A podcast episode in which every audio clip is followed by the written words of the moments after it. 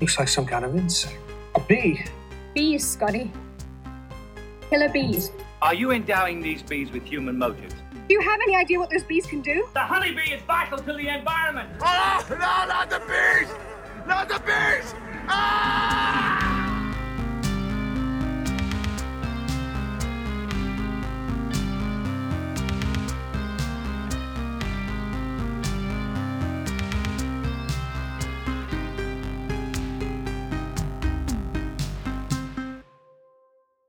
To Killer Bees, Season two. season two.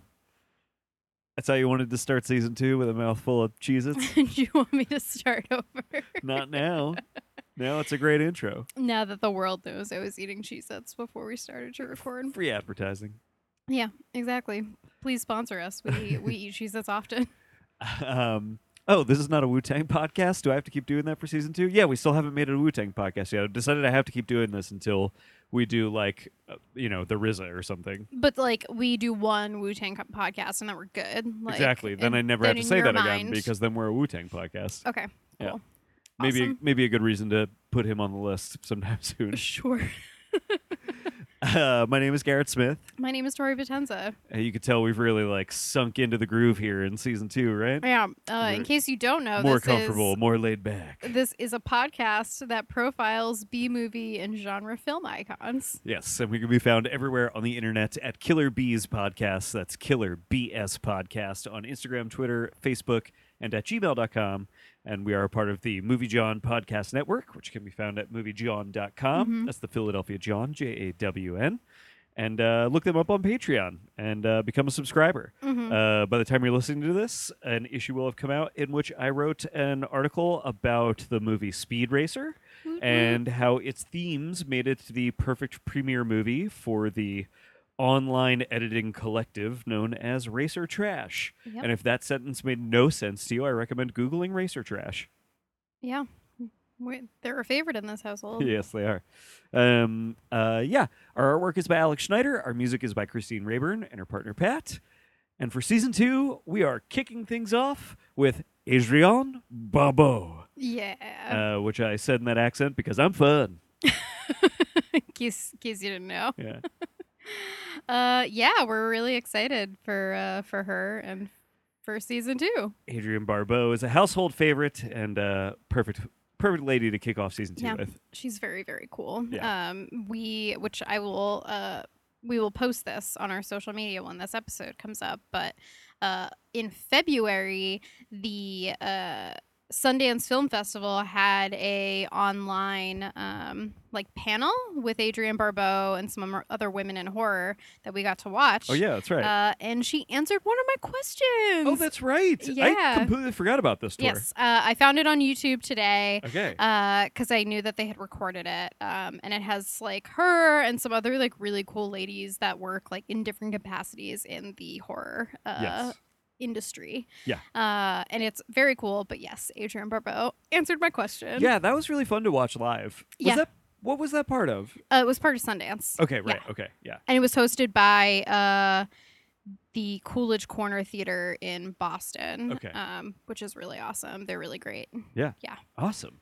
Um, you want to go over some stuff we've been watching lately? Sure. What were you uh, thinking? Well, um, I mean, I will take any opportunity to bring up Michael Mann's Thief, which we rewatched on our nice 4K TV. Um, I have the Criterion Blu-ray of Thief.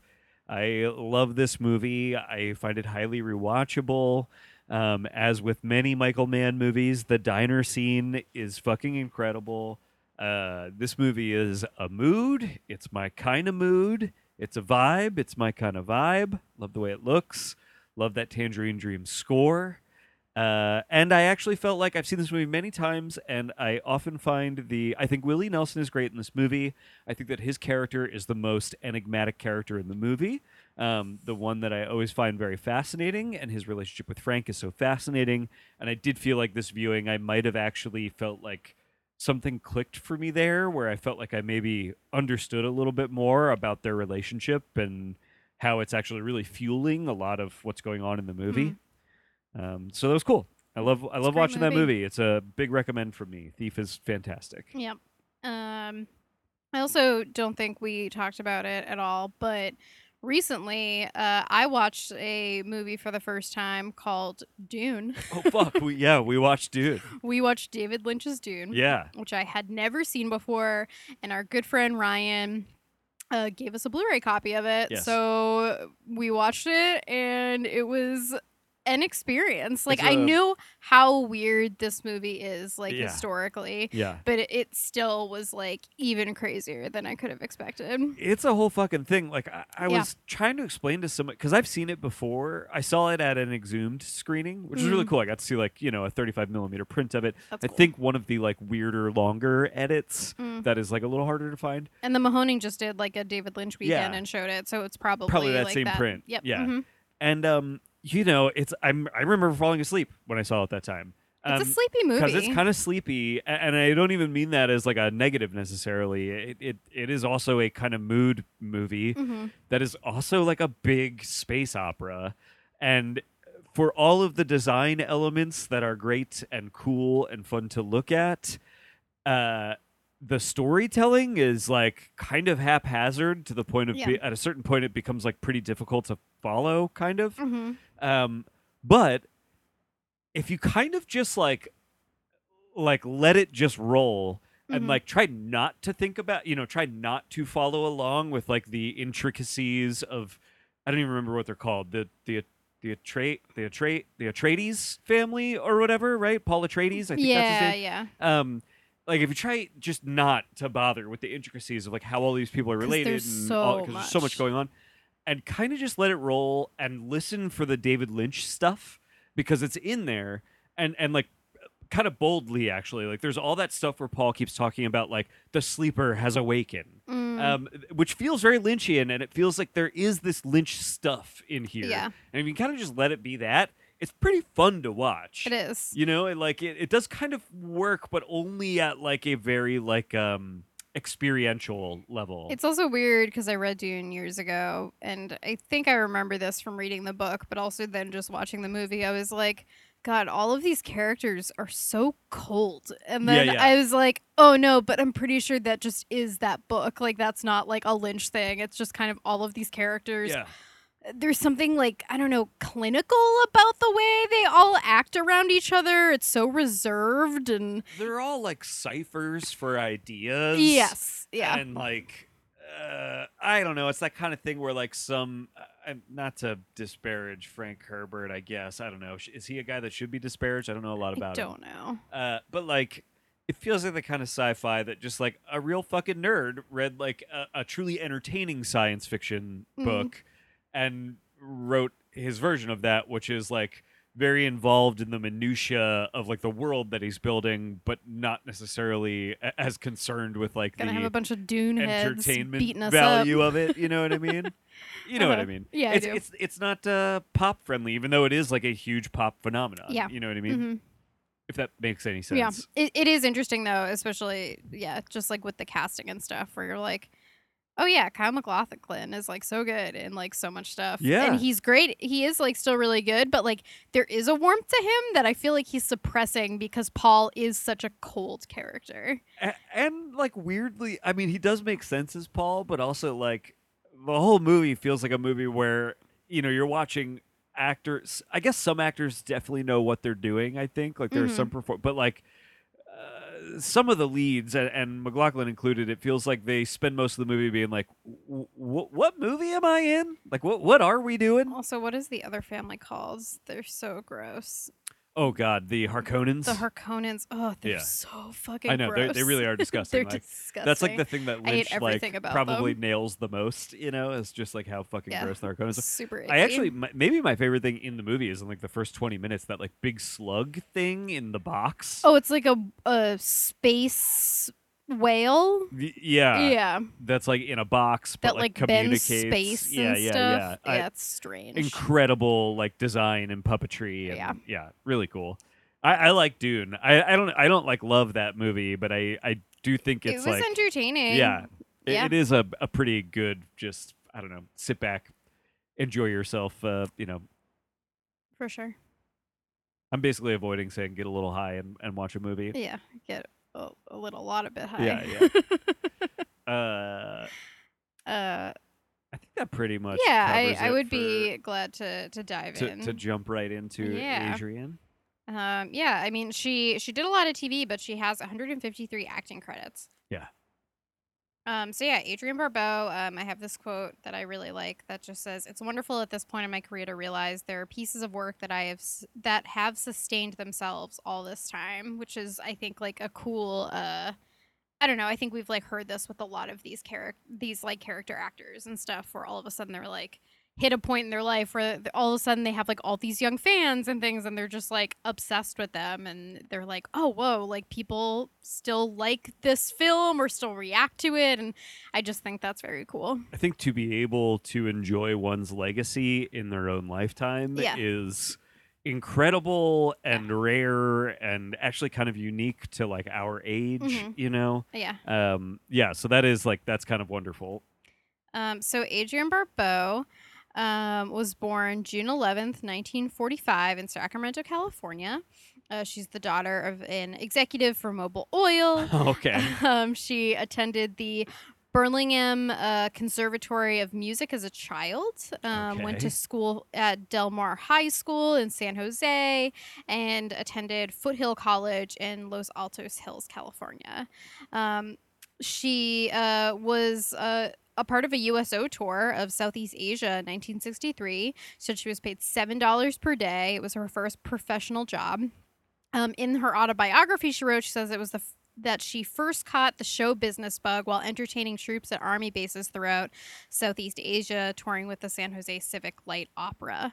That's so interesting. Yeah. So she actually starts in music basically Yeah. and and then is performing for people through that and is like, "Oh, I, I like to perform." And then uh, she worked at a New York City go-go bar and Yeah, was she like a dancer. And it says specifically that it was like a mafia-run nightclub, and she danced Wow. from like 1964 to 1967 uh, while she was breaking in on Broadway. Um, She quit after the owner decided to turn the place into a bikini bar. yeah, good for you, Adrienne. Yeah. um, she made her Broadway debut in Fiddler on the Roof in 1968. I didn't know she started on the stage. This Yes. is really cool. And this is how she met her acting mentor, Bea Arthur, who Oh. she uh, later did uh, the television show Maude with. Yeah, um, very who, And she was really influential on her. Uh, yeah, and they they did Fiddler together. And then in 1972, she was the original Rizzo in the first Broadway production of Grease, uh, which received seven Tony Award nominations. So uh, you had told me about this part actually, so I, I don't need to act too surprised. But Yeah. that is very cool. I had no idea, and she totally makes sense to me as Rizzo. Yes, I agree. Yeah. Um, we know that she was married to the director John Carpenter. They were married from 1979 to 1984. Uh, they eventually got divorced, and they had a child, uh, Cody Carpenter, uh, who uh, still like does work with his father. He's a musician, and they Yeah. they do work together, which is really cool. Yeah, uh, I really like those Lost Themes albums that Yes. uh, come out under John Carpenter's name, Mhm. but he makes them with Cody and um, another artist, uh, Daniel Davies. um, yes, who who's we have his, one of his records. godson? I think I Godson. think? Yeah, yeah. Um, we have one of his records too, which is very good. He's great. Yeah.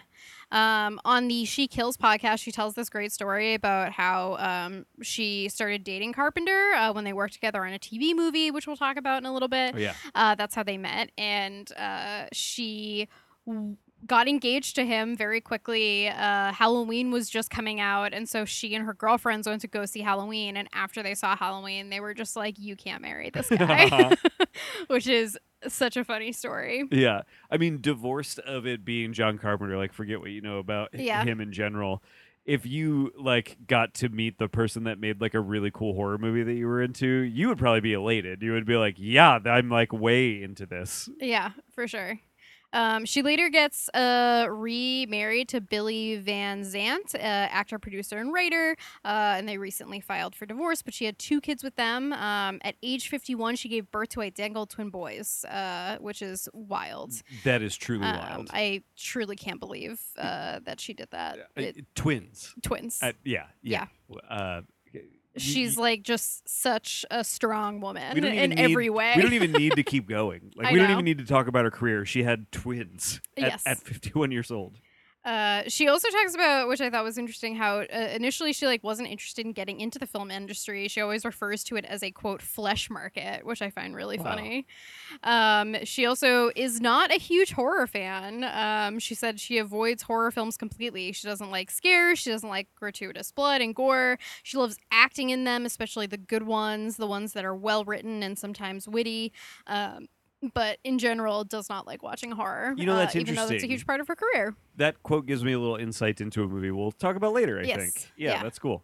Um, so yeah, she starts uh, acting on film and television in the 70s. Um, and she did The Love Boat and the TV show Maude, which she was a regular on with Bea Arthur.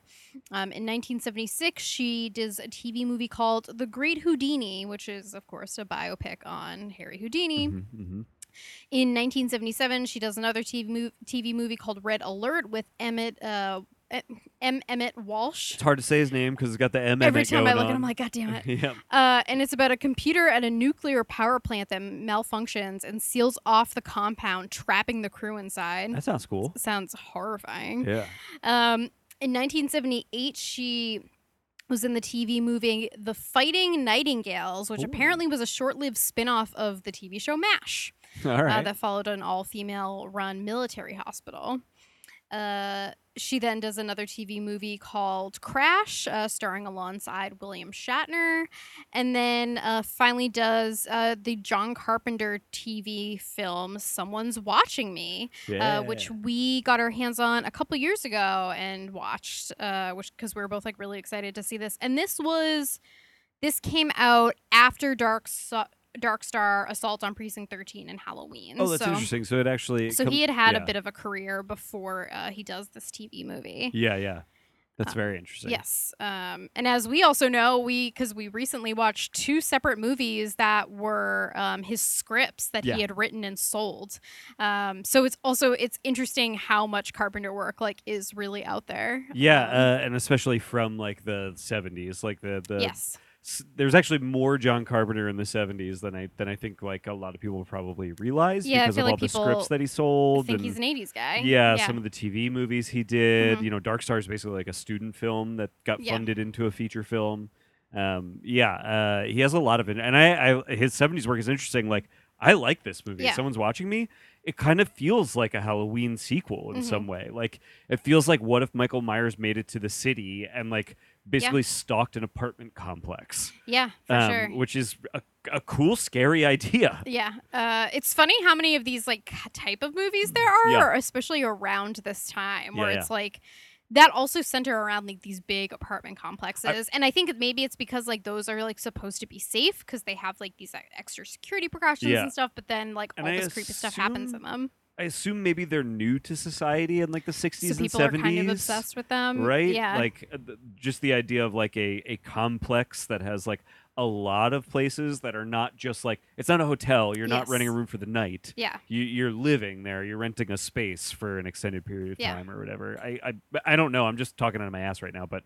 Based on the fact that there are so many of these movies that you're Mhm. right are based on this concept of how safe they are and how unsafe they might actually Mhm. be, I would imagine they must be like a fairly kind of like new. Yeah, that's interesting. Uh, but yeah, it's it's about this like you know kind of young like businesswoman who's like getting a start in this new place, and she is like being stalked. And Adrienne Barbeau like plays the friend that she meets like at this new job that she just started. Um, so she's kind of like the sassy friend that's helping her out, and she's like really fun and great. And I actually specifically remember that like she and the other lead, who I should look up, had like really good chemistry.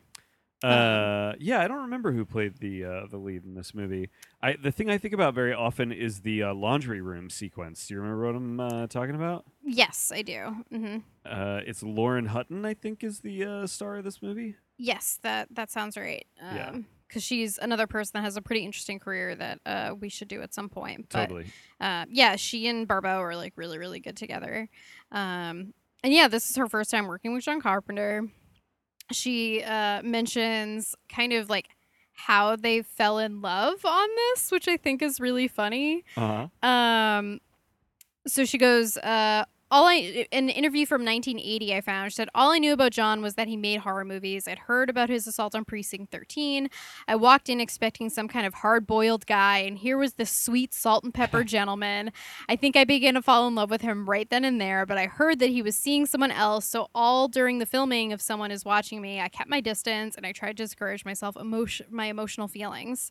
And then on the last day of shooting, John said he wanted to have dinner with me and discuss something. I thought maybe it was his next screenplay. He sat down and said, I've fallen in love with you. Well, we were married January 1st, 1979. Wow. Yeah. Yeah. Which is like on one hand a sweet story, and on the other hand, I do believe he was seeing someone like throughout all of this. Oh, so interesting. I, I think that there is a little bit of a like, yeah, he kind of like uh, Mhm. probably really uh, uh, disappointed someone uh, in Yes. you know um, starting a relationship. all these Adrienne. ladies fighting over John Carpenter. I know it's so funny to think about. um, so yeah, that's that's their first time working together, which is really cool. Yeah. Um, and then in 1979, she doesn't. She is like all TV movies uh, at this time. Um, she does a film that we really want to find called The Darker Side of Terror, starring Robert Forster, who we love. We uh, love him. About a, a scientist at a research lab who is passed over for a promotion. He creates a clone of himself to attempt to seduce the wife of the man who got the job. That is Fucking wild. fucking awesome shit. I got to see that. I love Robert Forster. and I think it is on YouTube, but it's like a pretty shitty. Yeah, we did actually copy. try to watch this, but it was like you literally couldn't watch it without it like also being in French or like Yeah, there was like weird subtitles yeah, with yeah, it. it was- so yeah. Uh, definitely am interested in seeing this. Yeah, I don't if that's like available anywhere that we're not aware of, like please email us and tell us where we can get our hands on that. Um, so then we get to her work in the 80s. So for TV, she does things like uh, Fantasy Island, which she had a recurring role on, The Twilight Zone, Murder She Wrote, of course, and uh, The Real Ghostbusters. I watched the real Ghostbusters growing Yeah, up. I'm real a big funny. Ghostbusters fan, uh, and did not know that she was uh, one of the actresses on that. In fact, I don't even know like who she plays on that. Let me look that up really quick while we uh, move on here because I'm, I'm curious. yeah. Um, and it may have just been like an episode. Yeah, Um, yeah.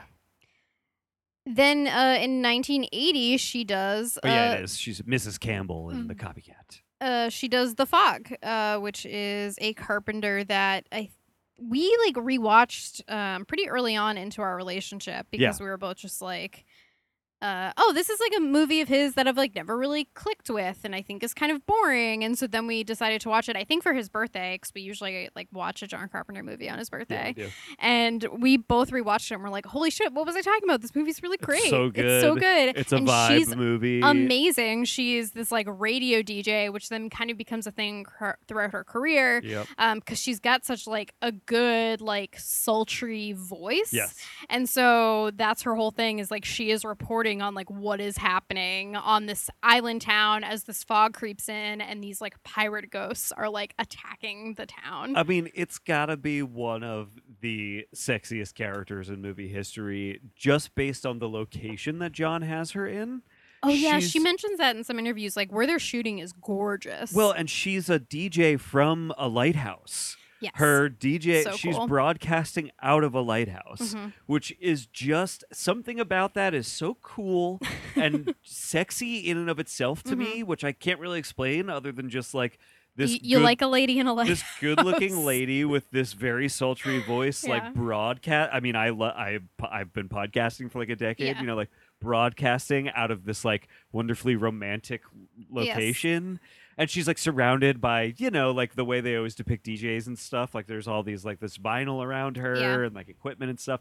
It's fucking awesome. She looks so good. Yeah. And she just is so good in this movie, especially since like she's kind of just like communicating to other people via like the radio and Yeah. her phone and all this other stuff. So it's interesting. and it ends up being part of this tradition of movies that sort of have this kind of like radio Yes. DJ narrator, right? Like Yep. you and I are both fans of The Warriors, which has the the kind of radio DJ narrator. Oh, she's also Um, amazing. There is this movie, I don't know that you've seen it called Vanishing Point. Um, It's a really good car movie that features he's always listening to this particular station throughout, and basically the person on that station is somehow narrating what he's doing throughout the movie. Yeah.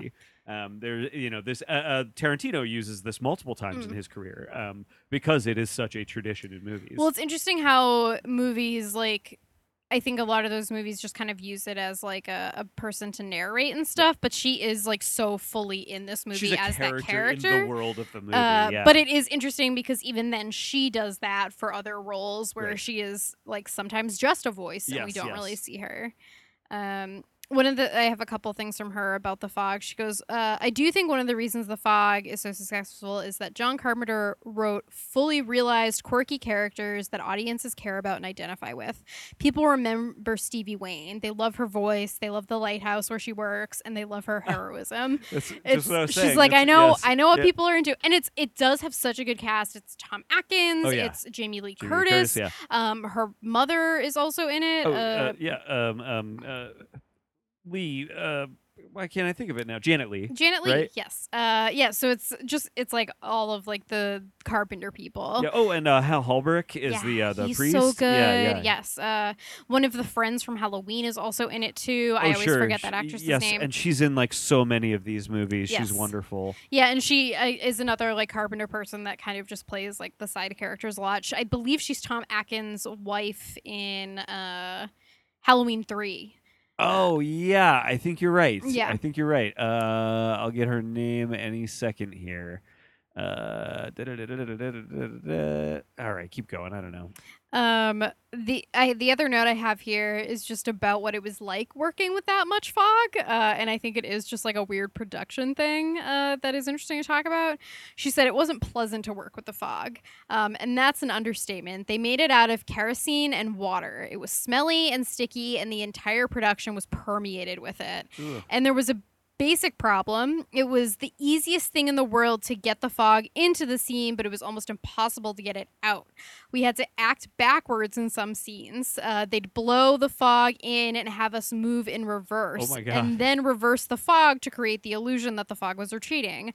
I had one scene in which I had to move from terror to apprehension to interest to indifference so that they could reverse it for the fog. Oh my god. Fucking crazy. That's insane. Yeah. Like it's weird to think about movies like that and be like, what an acting challenge. And, and now I'm like, mean? I, want to rewatch The Fog again so we can figure out like what that actually is like. That's just is so crazy to me. Yeah. Uh, by the way, it's Nancy Loomis that we're talking about, and the reason I was having trouble finding her name is that's what she went by in movies, but I guess her name is Nancy Kyes or Kyes Oh, or Keys or something. Which Um, is Loomis, like that's I, yes, yeah. I know. Yep. Um, yeah. So so we love The Fog. Um, oh, what? Yeah. This this has become one of my favorite Carpenter movies. Yeah, it's it's so fun and atmospheric, and I think like she hits on something too. Like the characters in that movie are really great. It's just a good ensemble cast. Yeah, uh, Atkins, you know, uh, in both of our opinions, very sexy man, but maybe never sexier than in this movie, yeah, right? and like he scores Jamie Lee Curtis in and, this, and, you're like, like, can get it, you know, like yeah, yeah, yeah. I like believed it. Yeah, yeah. um, she then does a film the same year called Top of the Hill, which is a TV movie uh, starring with Sonny Bono. Oh, okay. Uh, and then another one called Valentine Magic on Love Island, which I'm- is such a funny name. That's a great title. Uh, and then in 1981, she does again uh, with John Carpenter, Escape from New York. Uh, and Yeah. she uh, is kind of partners with Harry Dean Stanton, Yes, uh, right. who we did for the podcast. Uh, and they're really great together. Uh, I also know one thing we kept talking about was like she's. She's so good in these movies, and she is really sexy in so many ways. Yeah. But I feel like she doesn't always dress very sexy, Yeah. like, like, or like is like isn't wearing anything like over the top, like revealing. Right. But like then I think about this movie and like her tits are like out. Like Yeah, yeah, so yeah. much of the movie she is wearing this like kind of tight dress and I'm like it's so funny to me. I was like, "Oh yeah, that's the movie I always think of when I'm like, "Oh yeah, she is like weirdly sexy in this post-apocalyptic like movie that John Carpenter did." Yeah, you're. I mean, she definitely. I, I feel like, uh, at, as you mentioned in Mhm. an earlier quote, where she refers to Hollywood as, would you say, a skid market? Yes. Uh, you know, I, I think that she she seems to have had a lot of control over her image yeah, throughout her career. for sure. Um, although we'll talk about some movies where they definitely show off that she's this like incredible looking woman. Mhm. Uh, and yeah, I mean, in this movie, it really feels like Carpenter is like, oh, it's hot, right? you Yep. know, like yeah, that's definitely it. And like, yeah, this is another one when she's really she's really great. Um, you know, it's it's all about like uh Kurt Russell's character Snake Plissken Yeah. going into the city of New York, which is now like an entire prison. Yes. Um, and people are just running around and because and he has to go in because the president has been captured. Yeah. And it's it's funny like because Harry Dean and Adrienne Barbeau are both characters that like live in New York in this prison, and I fucking like totally believe that like they're this like these badass people that are surviving in this like insane place. Yeah. Uh, it like it just works really well, and they are really good with Kurt Russell. Like Oh, it- this is another one where I feel like they got a good like little ensemble cast. I mean, my big controversial opinion is that I I prefer Escape uh, from L.A. Uh, to this movie. Yeah, it's an interesting opinion. Yep, yep, yep. I, I enjoy it. It's just that the effects are so bad. oh, come on, what are you talking about? It's great. Um, this is one of my favorite John Carpenter uh, theme songs, though. I used Oh, to yeah. listen to this all the time. Yeah. Um, I really, really, I love the beginning of this movie with the title cards and everything. I think it's like really good. Me too. And uh, Lee Van Cleef has all those great scenes in the beginning of the movie, Yes. who I really, really like. Yeah. Yep.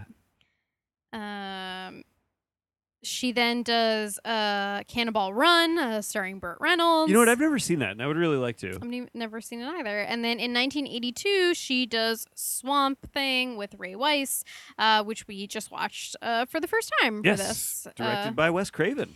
yeah, uh, and it's a movie that like you know I had heard of a bunch, uh, and just like never really thought about. And then when we decided we wanted to do Adrienne Barbeau, I was like, all right, well like now we gotta watch Swamp Thing. Yeah, Um, and I thought it was pretty good and fun. too. One of the one of the biggest things I feel like is that Barbeau and Wise have like so much fucking chemistry. Totally. And they make a really good love story in this very strange movie that's really believable, even though it's like they just met and like fall in love immediately. I actually think this movie basically doesn't work if it's not the two of Yeah, them. I agree. They have so much good chemistry Yeah. Because it's really 10 minutes of the movie yeah. that they get to spend together Mhm. before he's Swamp Thing. Yes. And a- and they are literally meeting for the first time. So Yeah. it's not just that we only get to spend 10 minutes Mhm. with them. They only get to spend 10 Yeah. minutes with each other. But the chemistry is so palpable between them that it does actually earn this kind of tragic romance over the rest of the movie. Because the movie is, you and I kept talking about, like, it feels very like James Whale inspired. Like, it yeah. feels like a universal monster movie Mhm. in the way that those movies are kind of like tragic romances, you know? Yes. um, and uh, I-, I liked it on, on that level. I also thought it like there's a lot of witty banter in this movie Yes. that I don't know if it all totally works, Mhm. but feels to me like oh these are what Marvel movies are. Mm. Like the the thing like nobody really likes this movie, and this movie I don't think is well reflected on Swamp Thing. I mean. And, and people love the Marvel movies, and I feel like that tone is here. Yeah. It's like it's like he Craven made one of those movies before we were making those movies, and people didn't really like respond to it. Yeah. Um, yeah, one of the things I wanted to say too is, I and I think it must be a credit, especially to Barbeau, is that after that first ten minutes, uh, Ray Wise is no longer playing Swamp Thing. Yeah. Um, it's this, yeah, it's like a different actor, right? yeah, it's it's a different actor who's like much taller and Yeah. like broader and is wearing like all of this like makeup and prosthetics and stuff because like that is something that happened a lot. We've noticed is just Yeah. that usually the leads are not the ones that you, they are spending all this time putting prosthetics on. yeah, yeah. Um, but like she has to then have chemistry with this like creature for the rest of the film and does it really well. Like Oh, yeah. she's initially really terrified, but then like it is really believable that she's still like, oh yes, like this is the the man that I fell for, and Yeah. regardless of what he's turned into, like that doesn't change anything. And it's like it really works so good. Yeah. She's like really awesome in this, and also like still a total badass. Is mostly fighting off all these guys like on her own, and like she is kind of constantly getting saved by Swamp Thing, but Yeah. you also get the sense that she can kind of hold her own, which is great. It's like they, they have like a partnership. It's partly why the romance really works, Yes. right? Yeah, yeah. Um, and then I want to find the kid's name. She Oh, God. acts beside this great kid who is not in anything else. It looks like this was his one film. and we loved him so much. He, was, like tremendous uh, in this. Reggie Batts is the name. Um, and yeah, it was like it's his only thing, and he is so good in it. And they have a lot of fun, like as this, like oh, she like goes to like get help because he like runs a gas station or his family does Yeah. or something and then he's just kind of like on the run with her helping her yeah. out in the swamp and he's so funny and cute it like it uh, the i think like the characters and relationships work really well the bad guy feels like a james bond villain yep. like it's all really good His henchmen are all like doofy goofs uh, that that are kind of fun. You know, they're like the kind one of, of the guys I have only seen in things uh, in one movie where he was a rapist, and he's also I know plays a rapist in another Wes Craven movie, and so I'm like, Yeah. oh, this guy just is always a bad guy Yeah, creep, yeah, yeah. Like that's his thing. Yeah.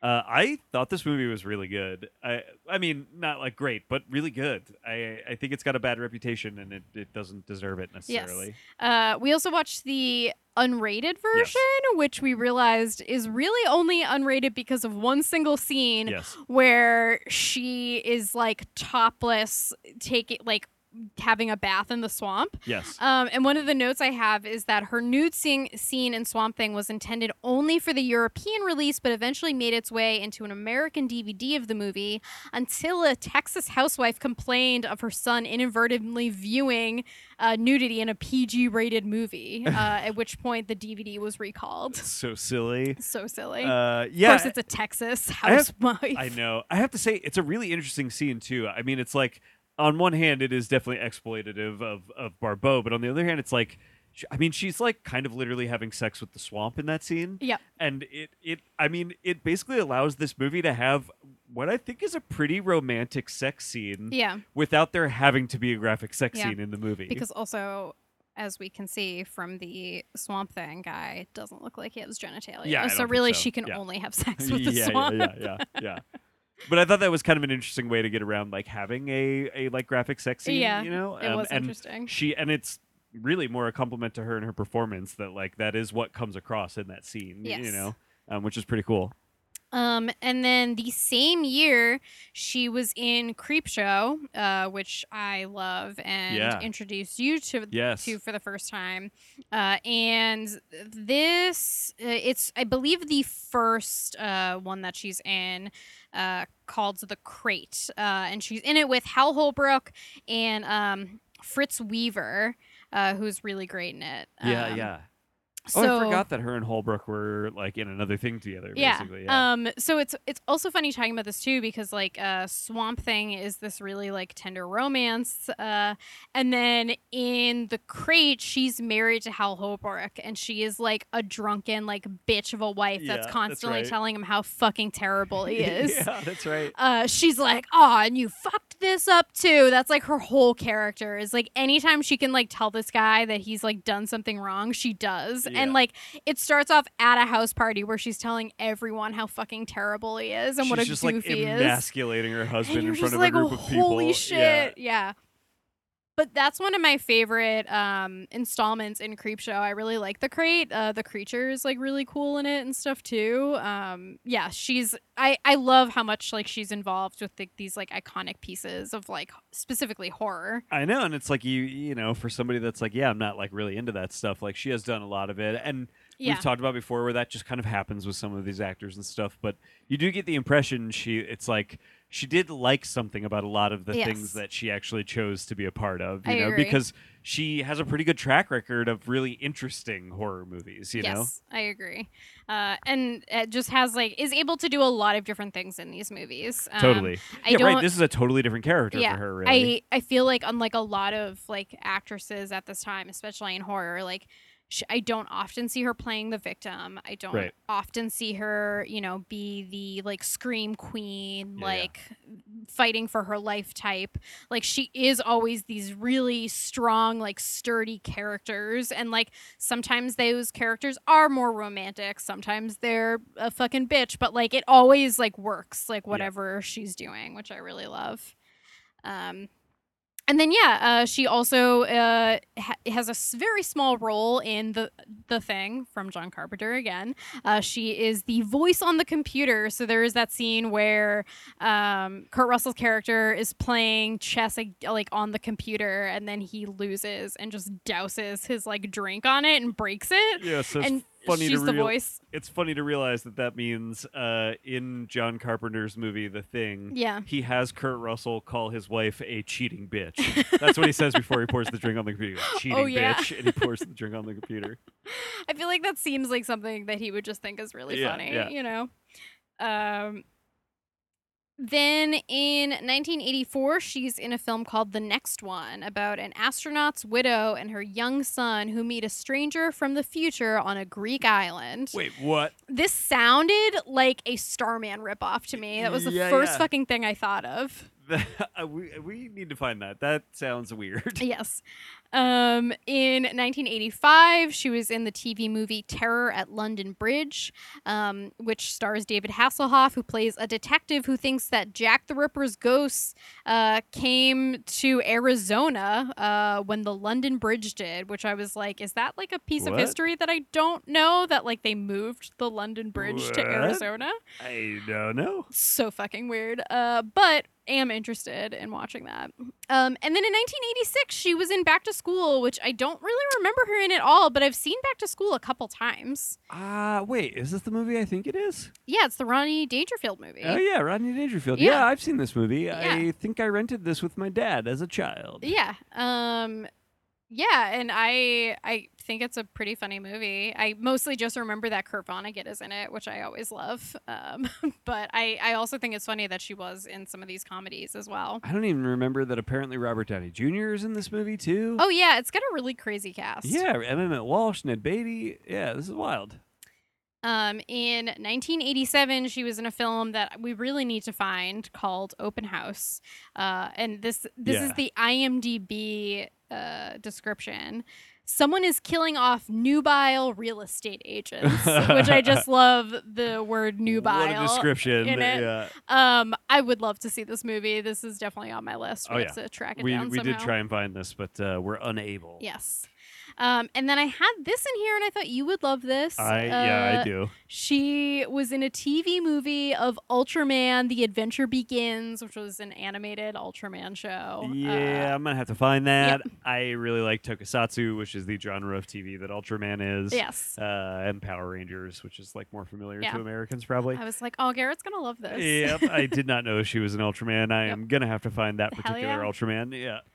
Um, and then in 1989, she was in a movie called Cannibal Women in the Avocado Jungle of Death. Yeah, which we Um, almost watched based on title alone. Yes, I think it, it it is on Amazon Prime, I believe. Uh, we were just kind of Yeah, short we on time. chose some other stuff. Yeah. Uh, but this is one I am very interested in watching. Yeah. Uh, then we get to her career in the 90s. Uh, she was on uh, The Love Boat, The Next Wave, uh, as well as Batman the Animated Series playing Catwoman, Oh which is very cool. I didn't know that she was Catwoman. I Yes. watched the animated series Yeah. growing up a lot. I had no idea. That makes so much sense. Hell yeah.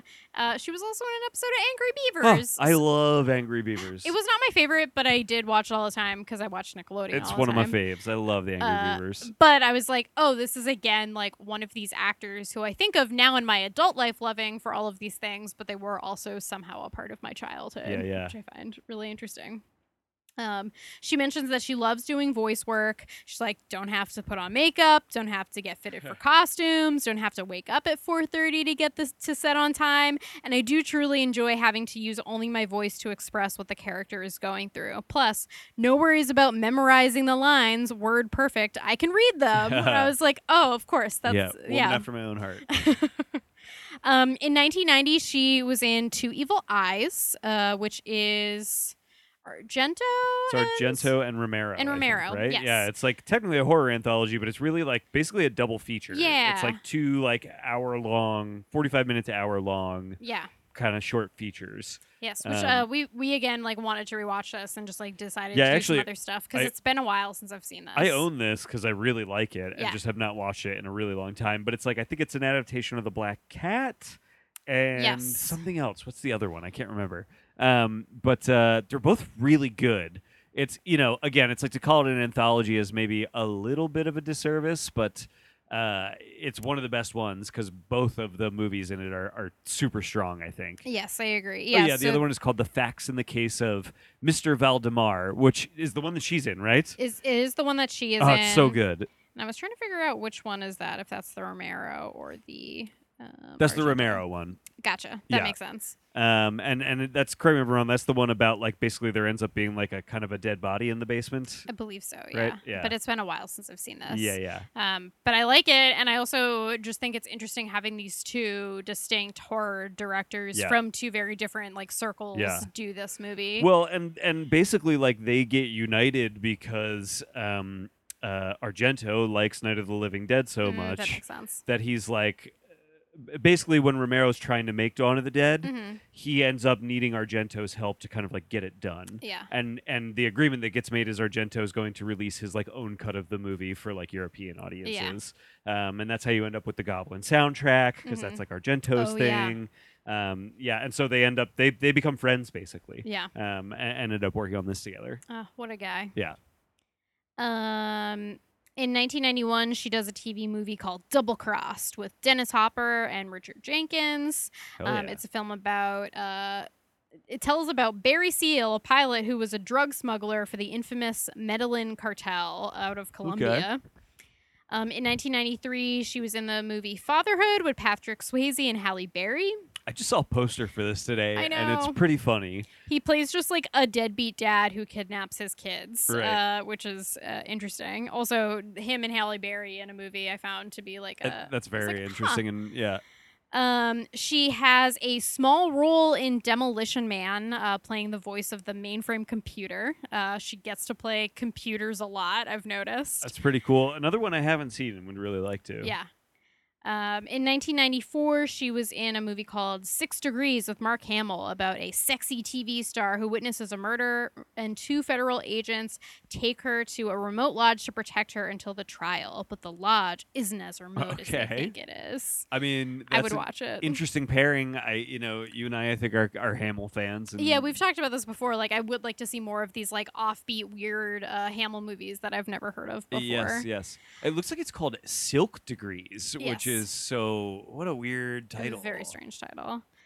Um, in 1995, she was in Judge Dredd, and she's the voice of Central, which I assume is like another computer thing. Oh my god, yeah, that's so interesting. Demolition Man and Judge Dredd. Yep.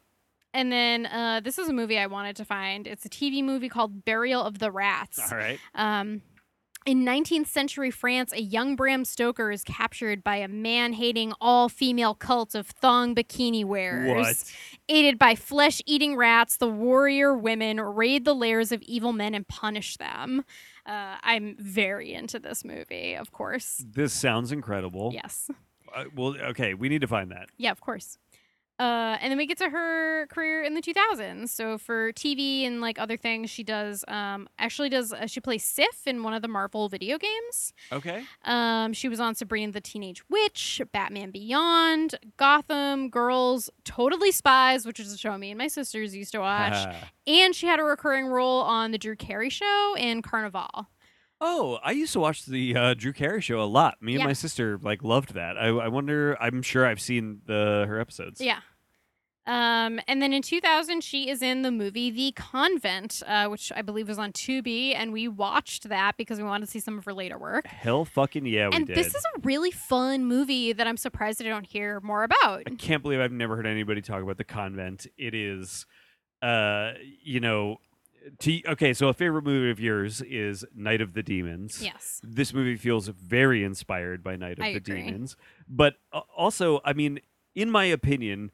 Basically, once you get to the year 2000, you stop getting like good campy movies. Yeah. And this is a good campy movie. Yeah. Like this movie is campy, like truly campy, Mhm. in a way that really works and I thought was really fun and entertaining. It's a super strong opening that Oh you my God, mentioned it yeah. like reminded you of Tarantino. It Yeah. definitely has like Tarantino. it's got that post Tarantino thing of Yeah. like just the coolest shit you've ever seen happening on screen, but it's also like Yeah. edgy man, you know? Yeah. Um, because yeah, you're literally watching like a bunch of nuns get lit on fire and shotgunned to By death. like this really cool girl in the 50s. Smoking a so she's cigarette. got like a leather jacket Yeah. and glasses. And yeah, she's burning and like mowing down these nuns. and yeah. you have zero context for why it's happening. yes.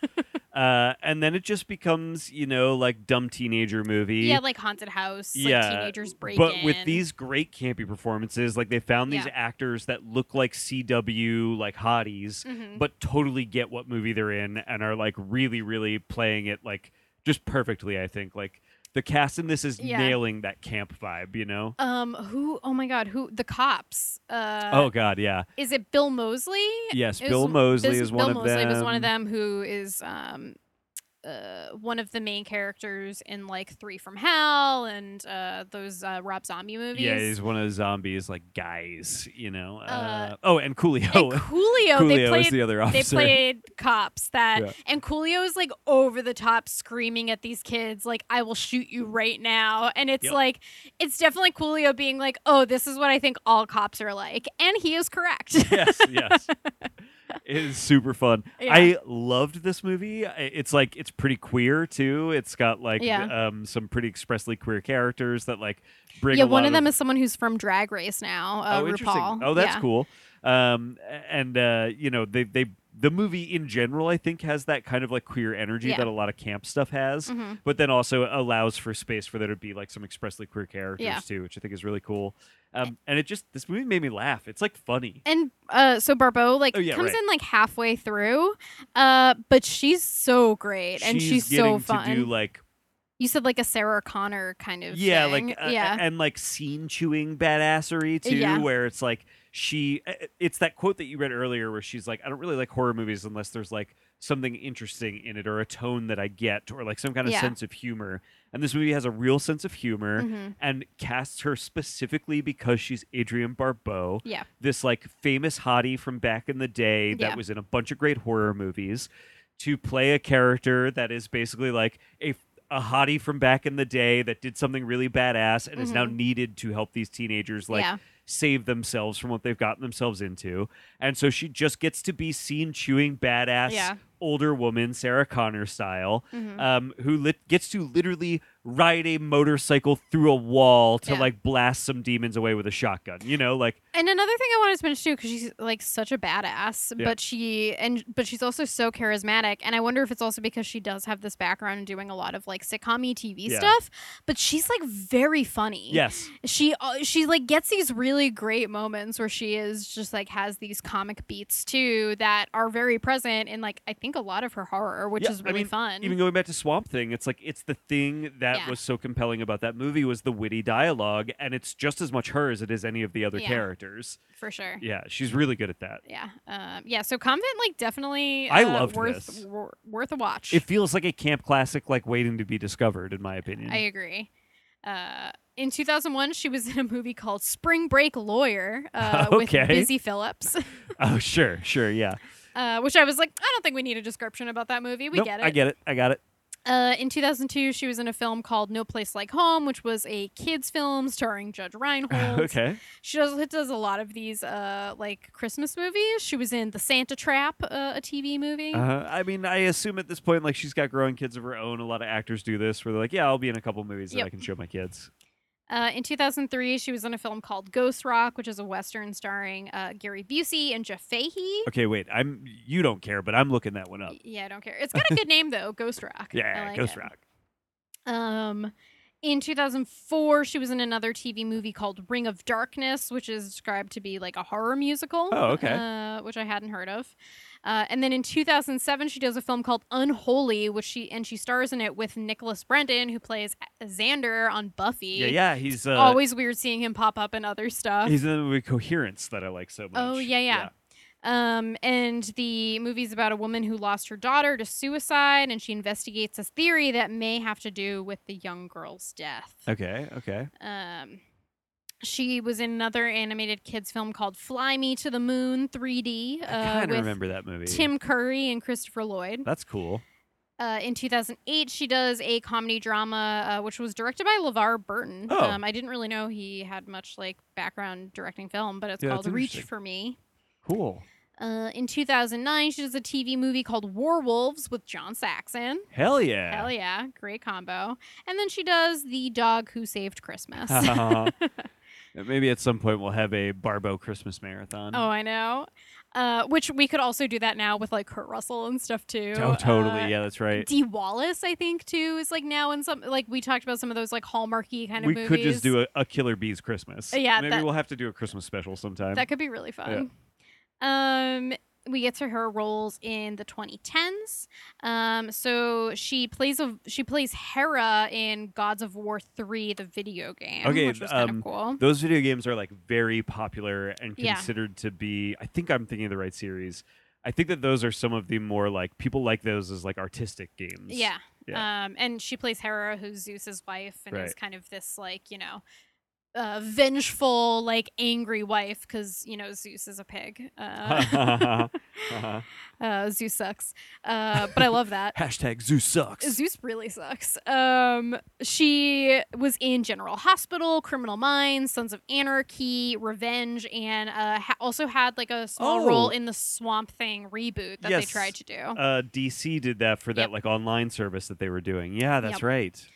Um, in 2010, she was in The Dog Who Saved Christmas Vacation. Got to be a sequel to the God who the dog who saved Of Christmas. course. I assume. Um, and then this is a movie we talked about too uh, for our Saxon episode. Um, this film that I still don't think has actually been released, but it's called Bring Me the Head of Lance Henriksen Yeah. with Tim Thomerson, John Saxon, and Lance Henriksen. Oh, I didn't know Um, she's in that too. Okay, yeah. so that's like one of those things where it's like we gotta somehow find. Yeah, that. we gotta. Yeah, because I think it's, it's we talked about this, but it is essentially like a um, uh, what's the movie where it's like there can only be one? Why am I thinking? Oh yeah, yeah. I've never seen it. uh, Highlander. yes, but it's like it's like Highlander for B movie stars. Yeah, is yeah. essentially the plot of this movie. So Right. I feel like it is perfect for this podcast. Um, in 2012, she was in Argo, the you know Oh. Academy Award Oh, winning. that's, that's crazy. movie. I've seen Yeah. that movie. I, d- I don't remember that she was in that. Um, that that that's a good movie. Yeah uh, I have not seen it. Uh, in 2015, she's in a movie called Divine Access with Gary Cole about a man who becomes a spiritual celebrity after debunking a reverend on public access TV. Oh, that's kind of Yeah. cool. I like Gary Cole too. Yeah. Um, and then she does Tales of Halloween uh, as the uh, radio DJ that is kind of narrating all of the different uh, stories in this movie. Uh, so we Yeah. watched this one too. Yeah, this is another horror anthology. I think it's like eleven segments, so Yes. it's like kind of like like distinctly short films, right? They're like Yeah. nine or ten minutes. Of And I think you like see her face like briefly at the beginning, beginning. but she is just like the DJ voice Yep. uh, that connects all the stories. And it's funny because you know I didn't really realize this was a thing, but like um, Southbound is like that too, where Okay. it's just this DJ whose voice is like connecting all of these different stories. Um, Tales from Halloween was really fun. I don't think liked there was any segment I like outright disliked or anything. They were all pretty interesting. Um, Lucky McKee does one, Yeah. the director of May. Um, I forget there were a couple other Oh yeah, like here I, interesting I can names. look it up. But well, like also them, Barbara Crampton's in it, Mick Garris is in Mhm. it. Like you get a lot of these uh, Felissa Rose from Sleepaway Camp, bunch of people. Yeah, right. Um, and and one of the directors was the director of the convent. Yes, Um, true. Uh, oh yeah, right. So Darren Lynn Bousman directs one of these. Um, uh, Axelle Carolyn. Uh, ba, ba, ba.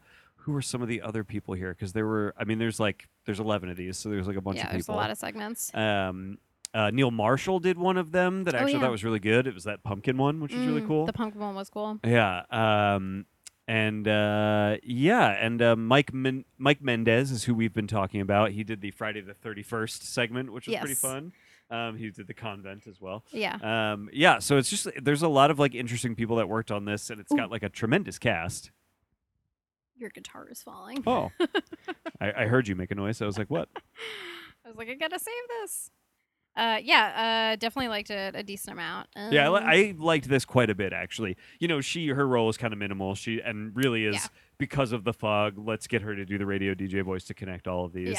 Yeah. Um, but she's good at that. You know. she is very yeah. good. And I just I actually think this is one of the stronger horror anthologies that I've seen. Yeah. Um, she's then in a movie called Death House, which I think she's also credited as the narrator. Um, but it has Tony Todd, Kane Hodder, and Dee Wallace in it. Yeah, that was another one of those like get all these legends together Yeah. in a movie movie. Um, two guards fighting through a power breakdown inside the secret Death House prison must fight to survive ruthless inmates and even supernatural horror. Yeah.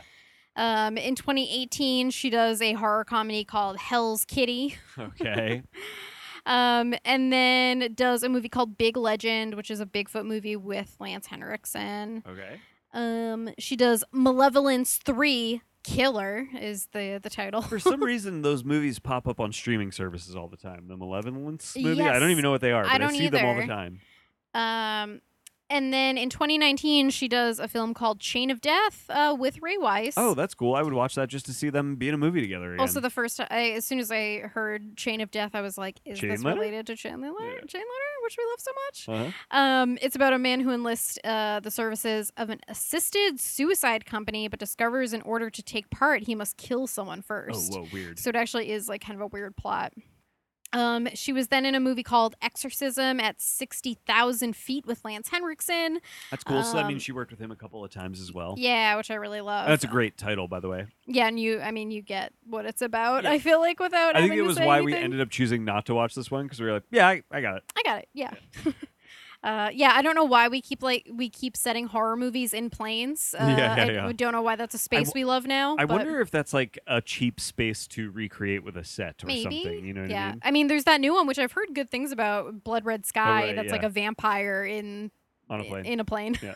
Vampires on a plane. Vampires on a plane. Um, she then does a movie called Hoax with Brian Thompson about an investigating team traveling uh, to remote Colorado um, to discover Bigfoot.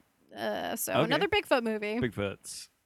And then she is in uh, Gates of Darkness with Tobin Bell, Oh, who yeah. is uh, Jigsaw, Jigsaw. in the, the Saw movies.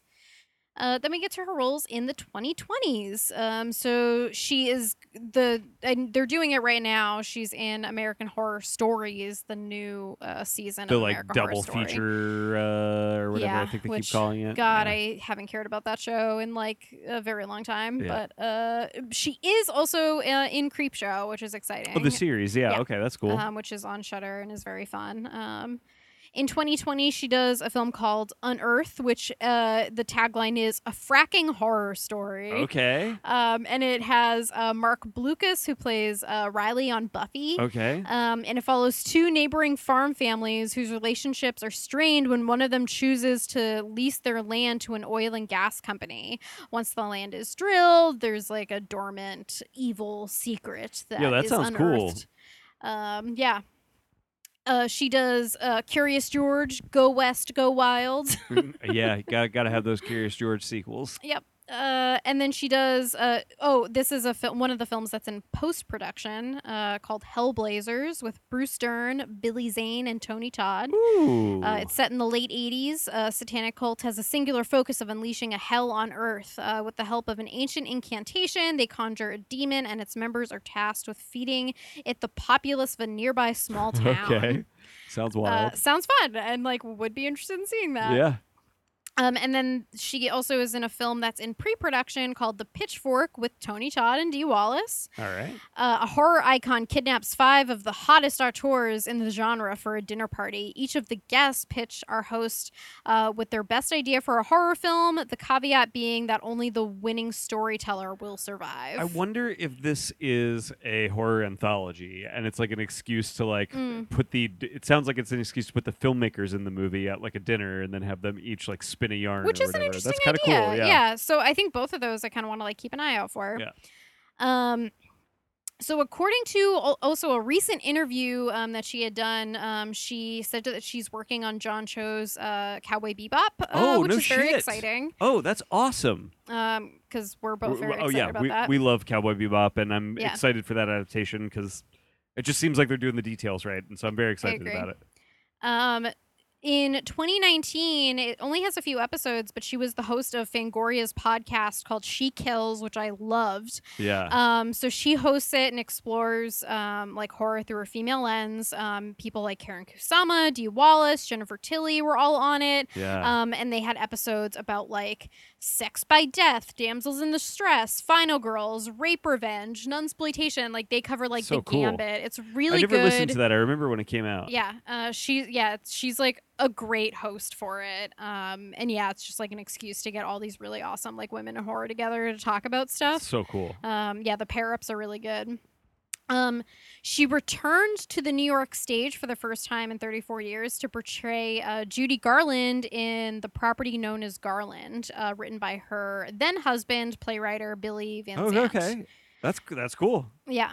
Um, she also had a role in the horror remake Halloween from 2007, but it, uh, it was ultimately deleted from the final finished film. But it is included in the DVD special features. Um, she also uh, became a writer. Um, she said in 2002, I received a message from my closest friend who had died in 1998 telling me I was supposed to enroll in a writing class and then started writing after that.